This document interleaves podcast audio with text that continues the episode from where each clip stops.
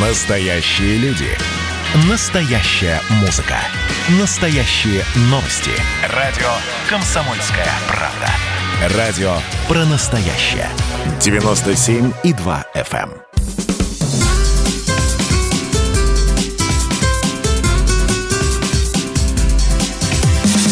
Программа с непримиримой позицией. Вечерний Мордан. Всем здравствуйте! В эфире радио «Комсомольская правда». Я Сергей Мордан. Я Мария Баченина. Добрый вечер. Московских школьников таки отправят на каникулы с 5 по 18 октября, а подмосковным школьникам повезло еще больше. Вот а, получил рассылку в сегодняшнем школьном чате. Ну-ка. Блам-блам-блам. Предписание номер 533 о проведении дополнительных санитарно-противоэпидемических профилактических мероприятий 29.09.20. Принято решение о приостановлении учебного процесса в МОУ «Средняя школа» номер не важен с 30 по 13 октября. Поучились, походили маленько в школу месяцок дети, встряхнулись, да и хватит. По домам, родные, А еще учитывая, что они переболели недельки две за этот месяц, да? Ну, слава богу, мой не в школе, а так, то что школа называется. Будем надеяться, что нас не запрут. Ну, что еще из важного? Эммануэль Макрон встретился со Светланой Тихановской. Нужно говорить Эммануэль. Эммануэль. Я А все вот время и хочу... тут, и тут музыка пошла. Та-та-та-та-та-та-та-та-та-та-та. Эммануэль. Да, а и как рассказывает Светлана Тихановская, я хотела бы процитировать, потому что это выглядит очень эффектно в своей наивности. Он сказал, что время очень важно, поскольку многие люди страдают от режима. Вот страдают от режима, ну, наивняк такой, да, детский. Множество людей находится в тюрьмах, и он сделает все, чтобы помочь, чтобы все политические заключенные были отпущены. И тут я села и задумалась, как же он будет помогать-то, а, если он поругался с Лукашенко? Не знаю, моральный, может, кому-то деньгами, вот кто успеет В выехать в Польшу, например. Нет, нет. Ну, Ну, стра- страдать от режима, от режима можно и не обязательно в тюрьме, а где-нибудь Неубедительно. вдалеке. Ну, вот, ну, неубедительно. Ну, в общем-то, Всё? мы продолжим А, просто на хорошо. эту тему Ну ладно, позже. последняя новость. Я так понимаю, что обновления будут поступать у нас каждый день. Вчера говорили о том, что курс евро пробил 92 рубля. Сегодня следующая новость. Курс евро на московской бирже утром 29 сентября превысил 93 Ой, рубля. господи, помилуй. А так, а доллар, а доллар стоит 79,74.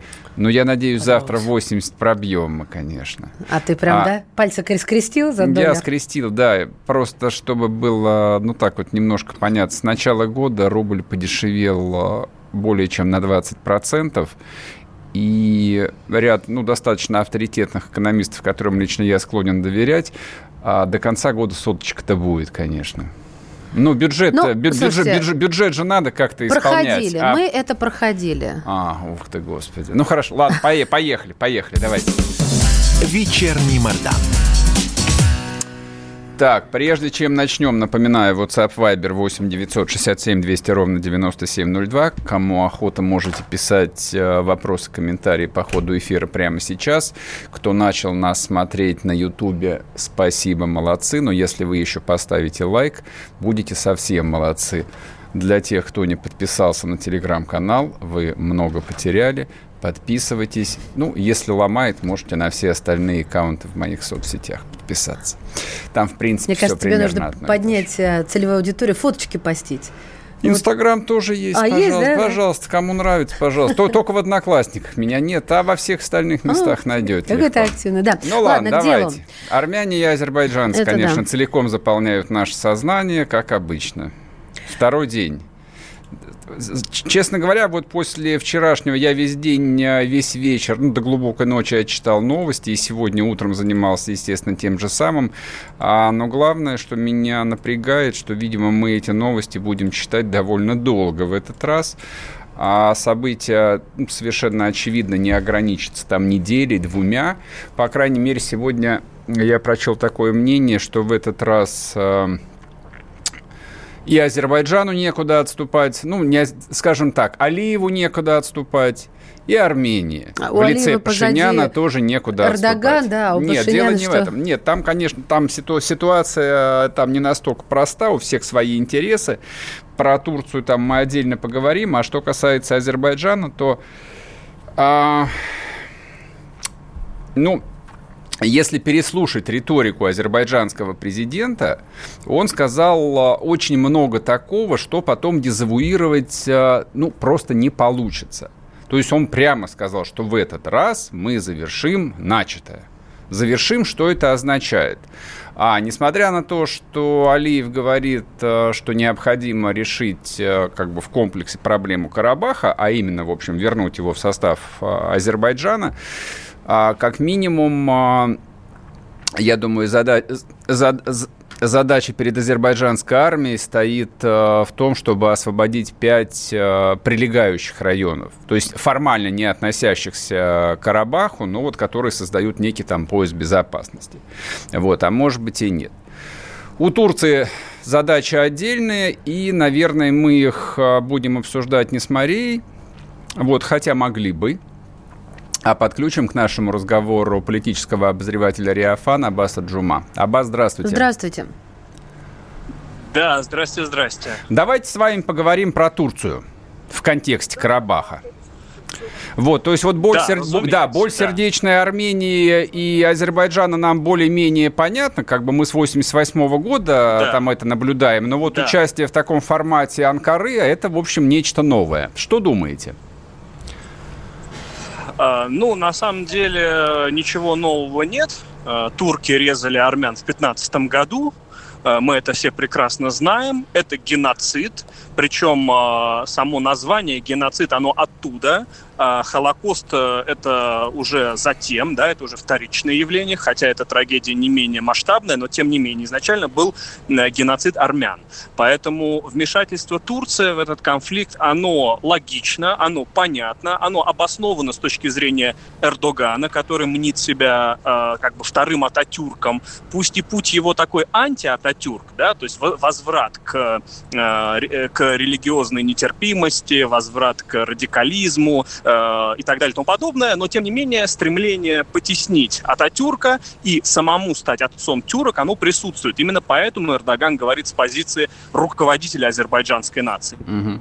Вы посмотрите, как он, как он выступал. Вы посмотрите на его тон. Э, он, он, он, он говорит так, как должен, по идее, говорить Алиев но говорит это он, понимаете, лидер, э, лидер турецкой нации. Вот, соответственно, э, э, также это неудивительно, э, если учитывать э, формулу, обозначенную еще Гейдаром Алиевым, а именно два народа, одна нация, да? Соответственно, два народа, те, кто говорит, что азербайджанцы, турки, это неправильно, да, это просто неграмотно. Но, тем не менее, одна нация, то есть как один политический, да, вот организм. И, э, и Ататюрк в свое время говорил, радость азербайджанцев – это наша радость, боль азербайджанцев – это наша боль. То же самое сегодня повторяет турецкое руководство, говоря, что на, э, нанесение удара по Азербайджану равносильно нанесению удара, удару по Турции. И мы видим, что сегодня сбитый самолет э, армянский, сбитый э, турецкими F-16. Аббас, вот, так что э, вот, в данном вот, случае вот, я вот, никакого противоречия не вижу. Вот тут э, я хотел э, у вас уточнить, поскольку кадров горящего самолета никто не предъявил, азербайджанское министерство обороны, ровно как и турецкая информацию, опровергает о сбитом самолете. А вам вот не приходит в голову идея, что тут все на перебой, ну особенно Ереван, пытаются России манипулировать, чтобы поскорее ее втянуть в этот конфликт? Нет, подождите, я, ну это же была официальная информация. Это Если была информация фейк, Минобороны значит, Арми... Армении. Мы как э, люди ну, это официальная информация. Министерство да, обороны да. это все-таки официальный источник. Соответственно, кто я такой, чтобы перечить Министерству обороны Армении? Если это фейк, ну, мы об этом узнаем, но, ну, но, ну, но мне вообще будет крайне странно, да, наблюдать фейки из уст э, пресс-секретаря министра обороны. Вот. Другой вопрос, э, да, мы мы не видели кадров, может быть, увидим. Может быть, это свидетельство не фейка, а того, что самолет был сбит в воздушном пространстве Армении, угу. и пока что армяне не хотят демонстрировать этот самолет. Был бы он сбит на воздушном пространстве Азербайджана, мы бы уже видели пляшущих на азербайджанцев, которые, значит, э, разносили это все дело на сувениры. Угу, а, вот... Ну, вот это, это, это догадки, я ничего не утверждаю, Да-да, я, Меня я, я понял, сейчас, понял. Я, кстати, угу. да.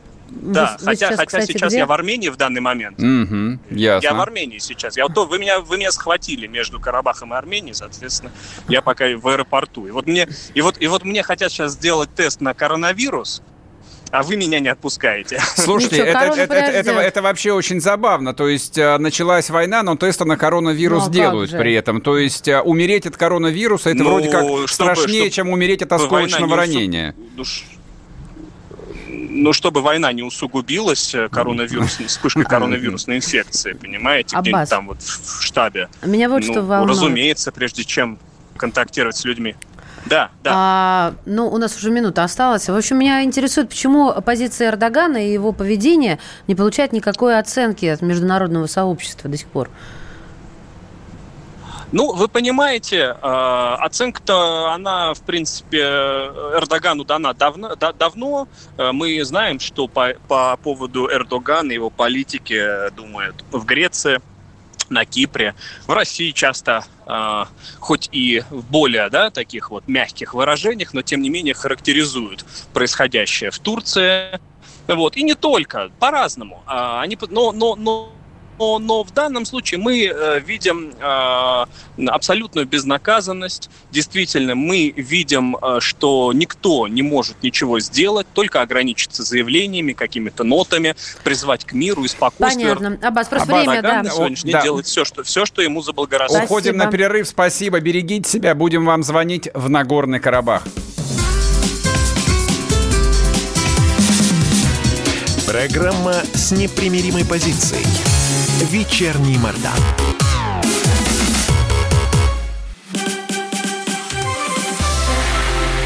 Это было начало Это действительно история, которая будоражит. Так вся страна обалдела. И Россия родина слонов, она от океана до океана, да. И мы, мы всегда правы, мы никогда не сдаемся. И самое главное, что же будет дальше? Комсомольская правда. Это радио.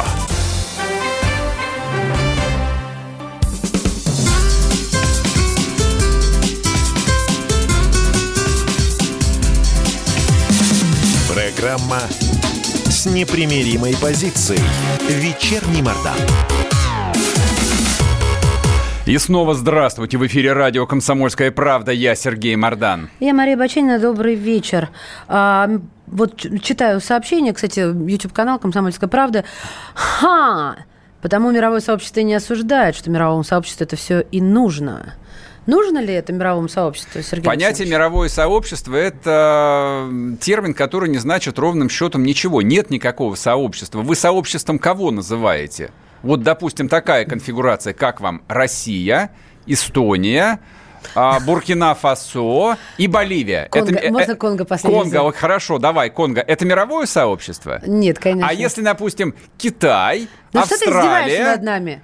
Южноафриканская республика и Венесуэла. Это тоже Нет, мировое сообщество? это а тоже что? Как учитель, Прекратите свой вот этот вот а, великодержавный белый шовинизм. Как, я понимаю, что в голове почти у всех у нас такая вот европоцентричная картина мира. Мы думаем, что мировое сообщество это набор там из 10 Так в кавычках человек поставил. Нет. Все, не придирайся. из 10 европейских стран, плюс США, которых невозможно исключить. Конечно. И где-то там на периферии сознания, ну, постепенно привыкаем, но очень трудно. Это тяжело. Там находится где-то Китай, хотя на самом деле нет.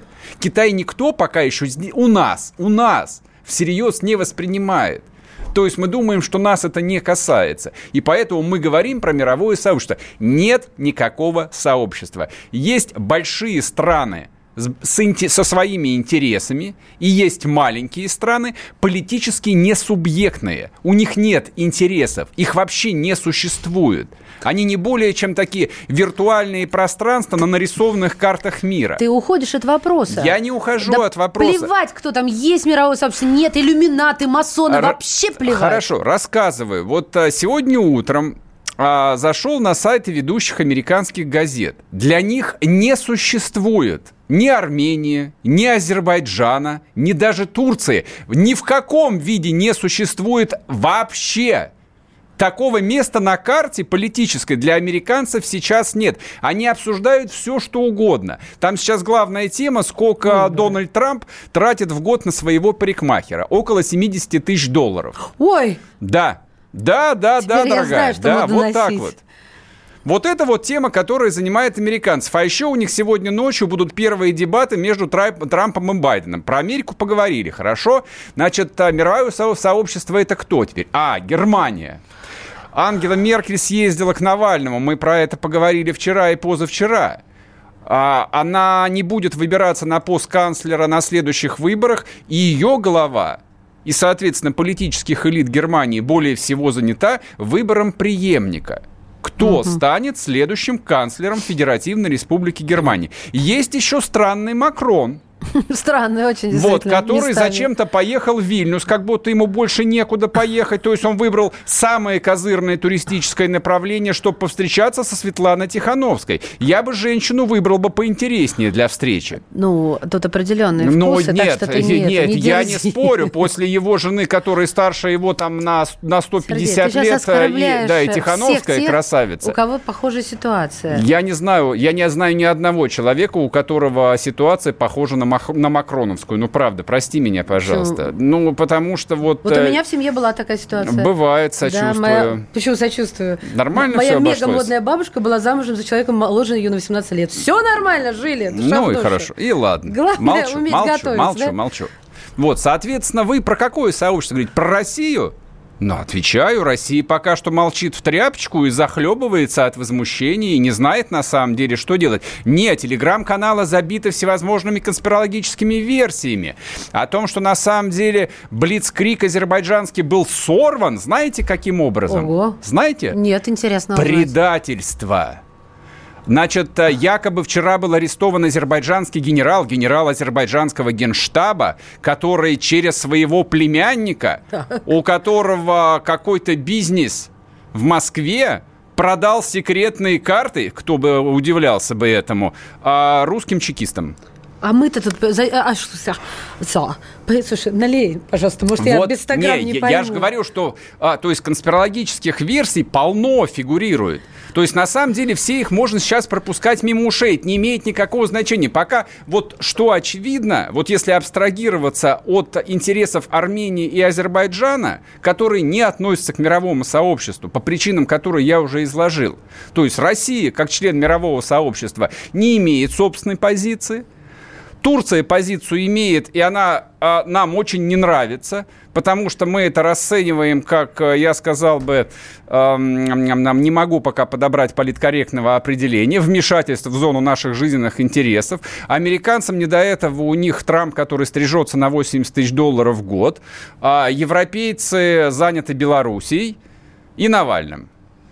Это я к тому, что мировому сообществу пока что плевать на Ну, происходящее. Ну, когда- правда, плевать. Нет, я понимаю. Но это не за горами, когда это перестанет э, быть. э, За горами, за горами. Южный Кавказ а для Европы это жопа А мира. по большому-то счету, какая нам разница, плевать им или нет? это, все, это, это все равно, что столкновение каких-то кочующих племен а, в Белуджистане. Примерно то же самое. Это где? Во, видишь, ты даже не знаешь. Это, Честно это, скажу, это- знаю, это вот территория между Пакистаном и Афганистаном. Вот, Господи, вот, вот для них это слип- слипается все. Они не понимают, где это, где это. Они не знают, где находится Кавказ. Для них Caucasian Race – это кавказская раса. Они так называют всех белых. Они считают, что вот, ну, это просто вот какое-то умное научное название. А где находится Армения и Азербайджан, они Я не еще в раз тебе курсе. повторяю. Они думают, что Ким Кардашьян на самом Почему деле вы- американка. Да, не порти Говори. Суи, вспоминая ее. Какая нам разница, что они думают? Как, какая разница? Но мы же, мы же тоже члены, так сказать, мирового сообщества. Не-не-не, Ми- погоди, давай сейчас вычеркнем из протокола мировое сообщество и поймем, что нам это важно, так или иначе, что со всех сторон обложили, так сказать, и что а, интересно им это, неинтересно. На самом деле интересно, иначе и быть не может, потому что поводы есть. Да. А вы со мной? А, так вот. Сергей Алекс- Александрович, вернитесь ко мне, пожалуйста. Я хотел просто подключить к нашему разговору еще одного эксперта. Не думай, что я тебя не слушаю, я тебя внимательнейшим образом слушаю. А слушайте, как бы, ну вот мне, мне кажется, что вчера, сегодня и ближайшие несколько дней а, нам точно не имеет смысла погружаться вот именно в, вот в этот бесконечный поток а, новостей. А я не зря вот Аббаса Джуму спросил, а верит ли он в сбитый самолет. Вот я, честно говоря, не верю, например. Ну, правда. Что азербайджанцы сбили ами... Не просто, там, там же речь не о азербайджанцам, там речь о том, что турецкий F-16, угу. на который, значит, намалевали азербайджанский, там, не знаю, звезду или что у них, я не знаю, какой у них символ на самолетах, и вот он сбил Су-24, армянский. А да а наш. Они да, нет, я да, наш. Не-не-не, логика-то понятная, что как мы должны... Мы, мы эту новость должны читать. F-16 сбил Су-24. Да, соответственно, кр... соответственно, кровь должна кинуться в голову каждому честному русскому человеку. И он должен закричать «На Белград!» Ну, или там на Стамбул, на Константинополь, условно говоря. Вот я вижу в этом пока что попытку манипуляции. Я понимаю, да, я знаю, что это не предмет шуток. Там идет война. Она идет там, ну, прекращая, слава богу, последние, сколько уже, 32 года. Там 32 года войны. А до этого она была там, а, насколько я понимаю, в, там, в 1918 году, как только распалась Российская империя. Что с этим делать, я представления не имею. Председатель Демократической партии Армении, член Лазаревского клуба Арам Саркисян у нас на связи. Арам, здравствуйте. Добрый вечер. Добрый вечер. Как вы думаете, а быстро закончится вот этот конфликт или нет? Я сожалею, что должен несколько всех нас разочаровать. Это уже не конфликт, это полномасштабная война, которая, в которую вмешалась в прямом смысле этого слова Турция. И это уже говорит о том, что это не конфликт между Азербайджаном и Арменией вокруг Нагорного Карабаха. Это это решение Турции осуществить свою столетнюю мечту, снова возродить Османскую империю в каком-то смысле, и это вы, э, осуществить еще другую идею, объединить тюркский мир, и э, дальше уже будет пан-исламистские, так сказать, э, какие-то притязания. Почему это я говорю? Потому что анализ последних э, событий, всех этих последних лет, угу. и ту политику, которую осуществляет Турция – Средиземном море, в Ливии, в Сирии, против Египта, Греции, Кипра и так далее, и Ирака. Да, вот и сейчас уже попытка влезть уже на Южный Кавказ или за Кавказе, и тем самым э, осуществить, я говорю, вот ту идею, которую она вынашивает уже долгие годы. То есть турецкий мир, тюркский мир объединить и создать новое, так сказать, э, полярное создание типа геополитического полюса. Угу. Так что мы должны быть готовы к очень серьезному развороту событий. И если международное сообщество, в первую очередь Россия, которая имеет все права и все, так сказать, э, весь шанс того, чтобы остановить это, э, эту агрессию, мы должны все это осуществить. Армянский народ будет воевать за свое существование. Спасибо. Потому спасибо. Что... Арам, спасибо большое. Мы просто сейчас уже уходим на перерыв. Арам Саркисян был с нами, председатель Демократической партии Армении, член Лазаревского клуба. Я, в общем, к чему? Там совсем мало времени. Я действительно желаю, чтобы эта война максимально быстро закончилась, чтобы люди перестали убивать друг друга. Но как э, разрешить этот неразрешимый конфликт, я уверен, что не знает точно совершенно никто. Вернемся после перерыва, не уходите.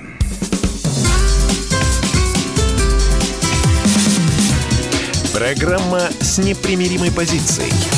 Вечерний Мордан. Это называется партисипаторное проектирование. Если сами жители двора будут участвовать в установке этой конкретной лавочки, то по социологическим данным меньше вероятность того, что они нарисуют на ней там слово Аплодирую вам, Эдвард. Ну мы же с вами трезвомыслящие люди. Эдвард меня убедил, что это нормально. Отдельная тема с Олегом Кашиным и Эдвардом Чесноковым. На радио «Комсомольская правда». По будням в 9 вечера по Москве. Тоже мочить в сортире, но других и не так.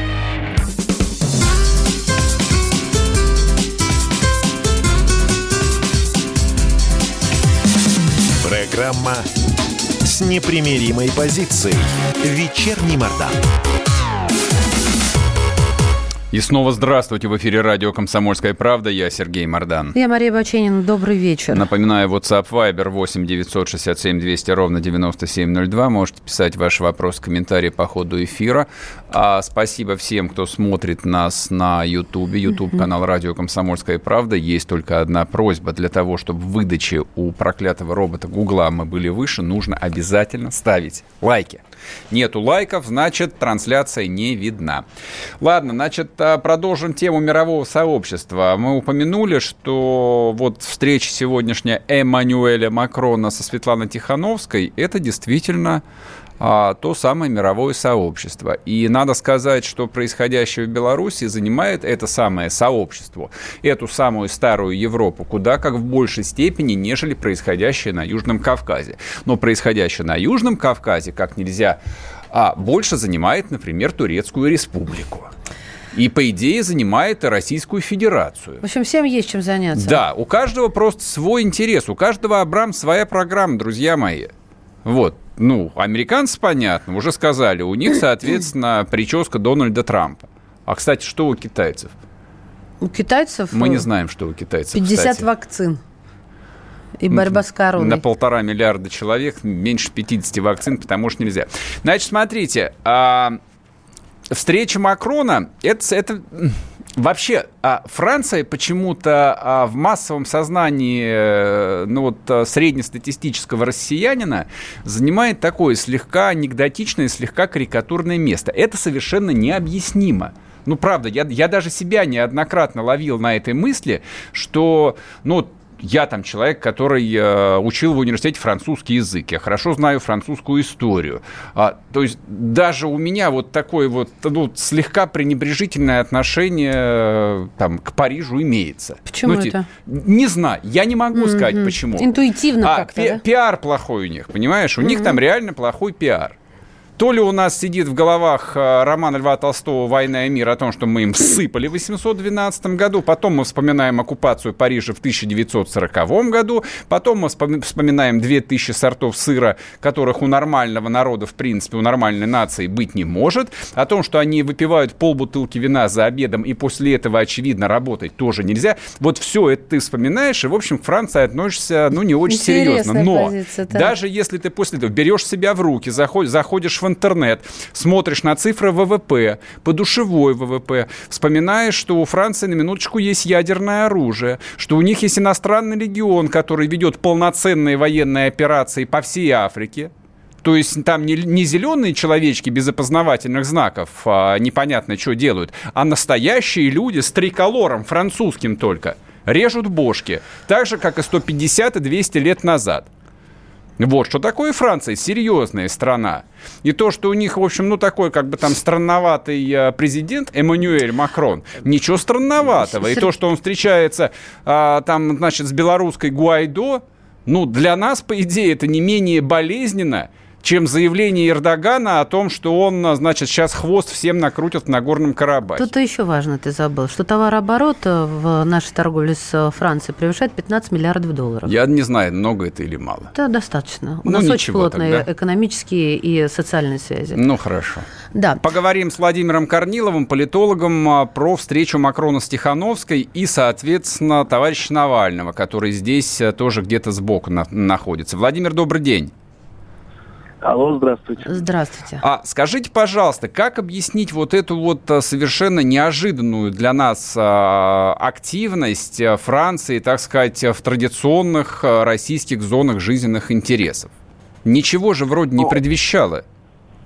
Ну, вы же знаете, что Россия отказана в наличии своих традиционных зон э, интересов и сфер влияния. Если помните, когда тогдашний президент России Дмитрий Медведев заикнулся о, о подобных зонах э, исключительных интересов России, то есть ближнее зарубежье для нас, то на уровне ООН, на уровне США, там Хиллари Клинтон тогда заявляла, нельзя, это все позапрошлый век, вообще как можно сейчас говорить о зонах влияния. При этом, э, когда в Венесуэле начались там проблемы, Тут вдруг сейчас вспомнили и зону интересов своих, и зону влияния. А Франция не скрывала, что для нее существует зона влияния, франкофонный мир в Африке. Э, Ливан, как мы видим, сейчас она активно участвует там в региональном конфликте. Но вот Белоруссия, Белоруссия, да, она впервые, на мой взгляд, попадает э, в эту зону интересов Франции. И, конечно, вот эта активность Макрона на данном направлении, она может вызвать э, только улыбку, особенно учитывая те внутренние, серьезнейшие внутренние проблемы, которые у самого Макрона есть внутри Франции со своими желтыми жилетами. То есть Лукашенко, конечно, сейчас потроллил Макрона довольно неплохо, когда предложил свои услуги в посредничестве э, между желтыми жилетами и Макроном. Но во Франции сделали вид, что они не заметили этого э, юмора и вообще не поняли его. Ну, а зачем Макрону-то Тихановская? Зачем ему Белоруссия? То есть я даже могу ну, предположить, зачем Навальный понадобился. Ну, может быть, там какие-то терки с Германией. Но это вот им а, с какой целью? А, в общем, вот если почитать, скажем, э, «Либерасьон», французскую газету, которая буквально там э, вчера-позавчера вышла, описывая вот этот предстоящий визит Макрона э, в Литву и встречу с Тихановской, там, в общем, четко и ясно сказано, вот Макрон едет ставить цель Тихановской оторвать Белоруссию от России. То есть, вот, собственно говоря, эту цель они там у себя не скрывают для белорусских протестующих эта цель скрывается. Они там думают наивно, что, ходя по улицам, они вообще тут, значит, не имеют в виду ни Россию, ни Европу, ни Евросоюз, ни Францию. А западная пресса, западные политики между собой вполне откровенны. Ну и, кстати, белорусские оппозиционеры, когда они оказываются на Западе. Вот там они честно, прямо говорят, да, наша цель геополитика, наша цель э, ослабить ту самую зону влияния России, а, соответственно, нанести удар по Российской Федерации. В этом смысле и Макрон тоже решает э, свою задачу. Владимир, а можно ли допустить вот такой э, сценарий, что Франция и Германия начали между собой конкурировать за западную часть постсоветского пространства? Я имею в виду и Белоруссию, и в ближайшей перспективе Украину. Ну, пока американцам не до этого.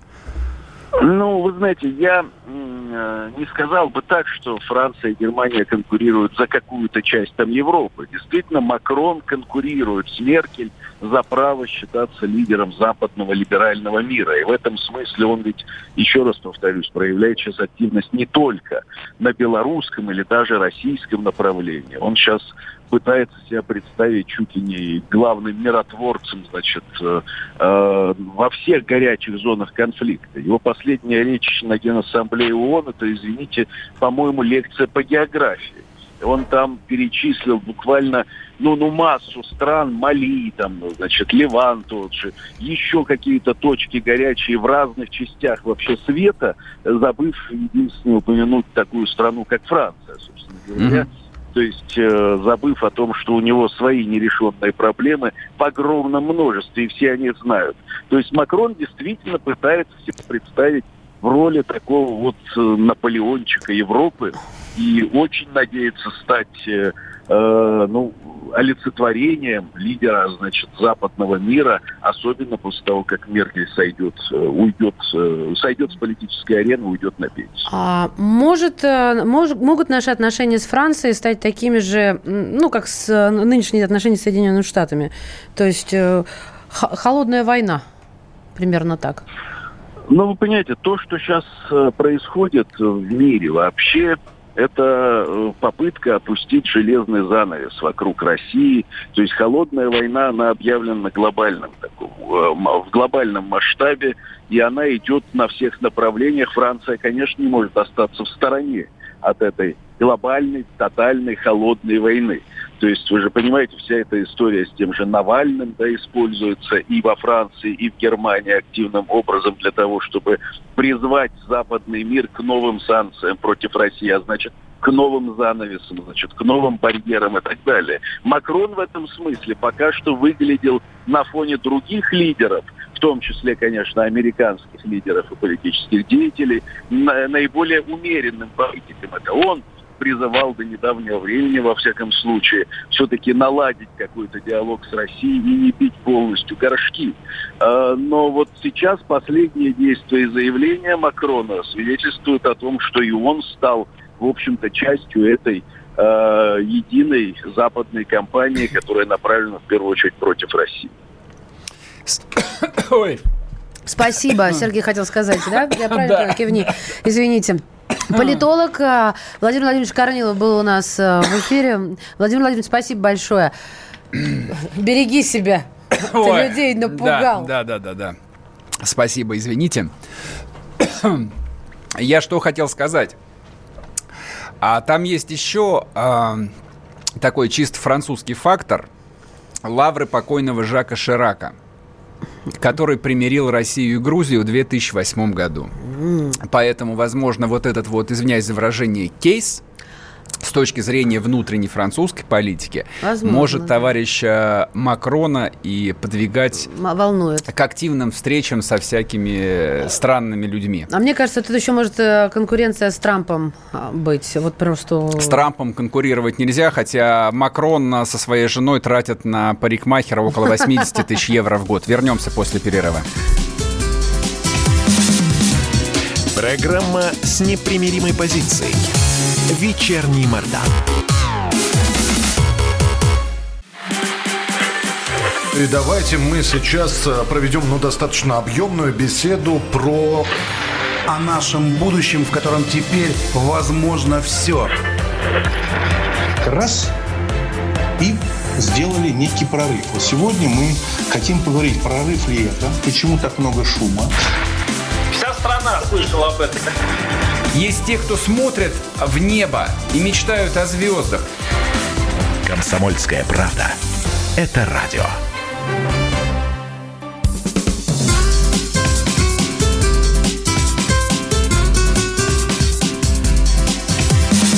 Программа с непримиримой позицией. Вечерний Мордан. И снова здравствуйте. В эфире радио «Комсомольская правда». Я Сергей Мордан. И он в порядке. Спасибо да, за волнение. Да, да, спасибо за зарядки. Я Мария Баченина. Здравствуйте. А, напоминаю, кто нас смотрит а, на Ютубе, пожалуйста, не забывайте ставить лайк. Так вы внесете свой посильный вклад в дело борьбы русских людей с проклятым а, американским капитализмом и вообще с мировой закулисой. А, значит, смотрите. Изначально мы немножко другую новость э, хотели взять, э, но жизнь внесла свои коррективы. А, наверняка все уже забыли, я немножко напомню. Был такой, э, в кавычках, историк Юрий Дмитриев. Суд над ним длился довольно долго, статья была грязная, по-моему, официально она в УК трактуется как а, Напомни, пожалуйста. Ну, хороший ты вопрос задал. Растление? Не-не-не, ну... Нет, действие сексуального характера в отношении несовершеннолетней. Номер статьи я не помню, можете посмотреть а, в интернете, как она называется, педофилия, ну вот в чистом виде. 132 да, УК, ее сняли. 3 4 статьи. А, если коротко, Части там такая выходит. очень странная, очень грязная история. Он а, свою пачерицу малолетнюю фотографировал. А, там позав, позавчера там а, выложили тоже непонятно непонятно кто, то ли чекисты, то ли, в общем, какие-то дружественные чекистам телеграм-каналы, вот эти вот мерзкие фотографии, где он фотографировал свою пачерицу, тогда ей было, по-моему, 8 лет, угу. вот, голую. А суд длился долго, он давал какие-то совершенно идиотские путные объяснения о том, что, в общем, а, он хотел эти фотографии отправить доктору, вот, но он так их не отправил. А почему мы про это вспоминаем? То есть история довольно банальная. Я напомню, более 10 тысяч детей ежегодно становятся жертвами э, сексуального насилия в России. В формах и похуже, чем это. А говорим мы об этом, потому что Юрий Дмитриев является, извиняюсь, иконой правозащитного движения последних лет – и когда приговор ему выносили полгода назад, и согласно этому приговору, очень странный был приговор, три с половиной года колонии, и, соответственно, с учетом того, что он отсидел в СИЗО, он должен был выйти на свободу уже в ноябре этого года. Вот. За него впрягалось, но он, соответственно, работал в обществе «Мемориал», Знаменит он был тем, что он якобы первый открыл а, место массовых а, захоронений 30-х годов в Сандармохе в Карелии. Об этом много писалось, много говорилось, и что на самом деле и не первый, и много людей этим занимались, и, собственно, не об этом речь. Вот, то есть, когда нам в очередной раз пытаются продать э, якобы запрещенную правду о 1937 годе, это уже да, даже не смешно. Никто ничего не запрещает, и никто с этим не спорит. Но когда под эту то, что называется сурдинку, извините за выражение, пытаются, так сказать, э, выставить белым и пушистым э, старого мерзавца, вот это вот как-то в моей голове лично не укладывается. А что случилось вчера? Точ, точнее, что случилось позавчера? Позавчера в «Новой газете» очередное письмо в защиту Дмитриева подписали ни много ни мало, как 250 человек. Уважаемые люди, на самом деле. Господи, кого там только не было. Журналисты, писатели, актеры. Ну, там весь набор. Там Сергей Пархоменко, Людмила Улицкая. Хотел перечислить, не помню кто. Ну, можем, можем повисеть. Я найду, кто подписал. Просто чтобы вы знали э, имена этих людей. Вот, имена стоят того, чтобы на них отдельно остановиться. Сейчас потерпите чуть-чуть, чуть-чуть, потерпите. А, ну, я, да, собралась. В общем, а, сначала, чтобы вы помнили, э, чтобы вы вспомнили, Дмитриеву э, дали два с половиной года ограничения свободы, и там была еще статья о хранении оружия.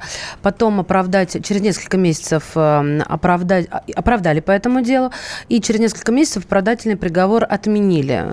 Отправили в СИЗО уже по новому уголовному делу. И вот как раз то, о чем мы ведем речь, насильственные действия сексуального характера. Да, ну, слушайте, как бы я по ходу дела буду искать, э, я вам назову там десятка-два фамилий, чтобы, в общем, как бы они в лету не канули, чем все закончилось. Соответственно, была подана апелляция, по-моему, обеими сторонами, и стороной защиты, и стороной обвинения. На самом деле надежда на то, что э, справедливость в данном случае восторжествует, лично у меня не было никакой. А по одной простой причине. Вот у меня в голове сидело дело а, Кирилл Серебренникова. Я нашла потому, людей. Чтобы да, потому что эти, эти приговоры были вынесены примерно в одно и то же время, там, ну, в, в пределах буквально месяца. То есть сначала приговор Серебренникова, условный срок, напомню, там три года ему дали за, причем за доказанное хищение, э, то есть он признан виновным в хищении 190 миллионов рублей. И не прошло и месяца, как три с половиной года, значит, э, сотруднику общества «Мемориал» товарищу Дмитриеву. И, честно говоря, вот когда этот приговор прозвучал, я, честно говоря, так опешил а, и действительно там решил, что, наверное, ну, что-то какие-то проблемы у нас с правосудием. То есть оно вот настолько становится ручным, причем а, ручным а, только в одну сторону. То есть, действительно, мы говорим о том, что у нас вроде бы как типа авторитарное государство. Многие так говорят но при этом а, люди, относящиеся к группе, в кавычках сейчас скажу, либералов, власть имеют сильно больше, чем а, им принято, так сказать, считать, что они ее имеют. Ну, мне, честно говоря, очень сложно а, даже читать эти имена, потому что очень многие из них люди, которым, к которым я прислушиваюсь. И вот я рассуждал, почему я, почему я не думаю так, как они, да? Ты озвучишь в итоге, что далее? А. В итоге вместо трех с половиной лет сегодня Верховный суд Карелии дал ему 13 с половиной. После вот подписания вот этого письма 250. Вот что случилось. 200 это человек. называется, это называется спасибо всем людям доброй воли. Вот, которые что подписывали. Спасибо а. Ли, Лии Ахиджаковой, спасибо Сергею, Сергею Пархоменку, спасибо Людмиле Улицкой, спасибо всем неравнодушным. Спасибо всем неравнодушным, которые писали письмо. И Верховный суд Карелии вас услышал. И педофилу-растлителю дали не три с половиной года, а 13. Что, людоедский срок? Вы знаете, я послушал э, там один эфир Давича на днях, вчера. Там была потрясающая логика. То есть эта новость появилась, э, но, новость о письме появилась, соответственно, вчера. Вчера ее обсуждали. Новости приговоре, она сегодняшняя, почему мы и переверстали эфир. Так вот, что говорили добрые, честные люди про письмо 250, зная, видя эти фотографии. То есть я посмотрел не из любопытства, а потому что своими глазами считал необходимым посмотреть то, о чем говорили там в течение двух лет, пока вот я за этим делом следил. Вот люди, которые подписывали письмо, Ну, вот у Улицкой сегодня брали комментарии. А вы видели фотографии? Нет, я не видела фотографии, но я считаю, что это невозможный приговор. Но она не, не, не потрудилась посмотреть эти, вот эти фотографии. То есть люди защищают человека, в принципе, не допуская вот то, что он действительно может оказаться мерзавцем. И, и это совершенно удивительно. Это совершенно удивительно. Ну, после, только, после, почему после... только по Улицкой ты судишь? Может быть, кто-то Потому что у нее взяли комментарий. Ну, я понимаю, да. Она не одно письмо в защиту Дмитриева подписывала. И люди не считали необходимым просмотреть все аргументы обвинения, проанализировать, что предъявляют этому человеку. Это, это совершенно невероятно. Вот это вот сектантское сознание, конечно, оно совершенно чудовищное. Вернемся после перерыва, не уходите. Программа с непримиримой позицией. Вечерний Мордан.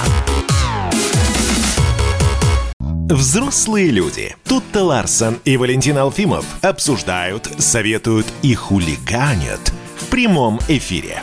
Насколько вообще люди находятся в психическом равновесии? Потому что все события, которые в истории, в мире вокруг нас происходят, они ему ни, никак не способствуют. Тут скоро должна выйти книга про Великую кошачью революцию. Там коты захватили мир. Непонятно, почему э, воспротивилось этому общество и, и эксперты, и специалисты. Срочные новости к нам приходят. Пингвины из британского зоопарка заскучали без посетителей, поэтому им подарили машину для мыльных пузырей. Мы очень надеемся, что в самое ближайшее время все так и будет более-менее спокойно. Мы будем чаще говорить о праздниках. Шоу «Взрослые люди» на радио «Комсомольская правда». Слушайте с понедельника по пятницу в 8 часов утра по московскому времени. Начинаем день с хороших новостей.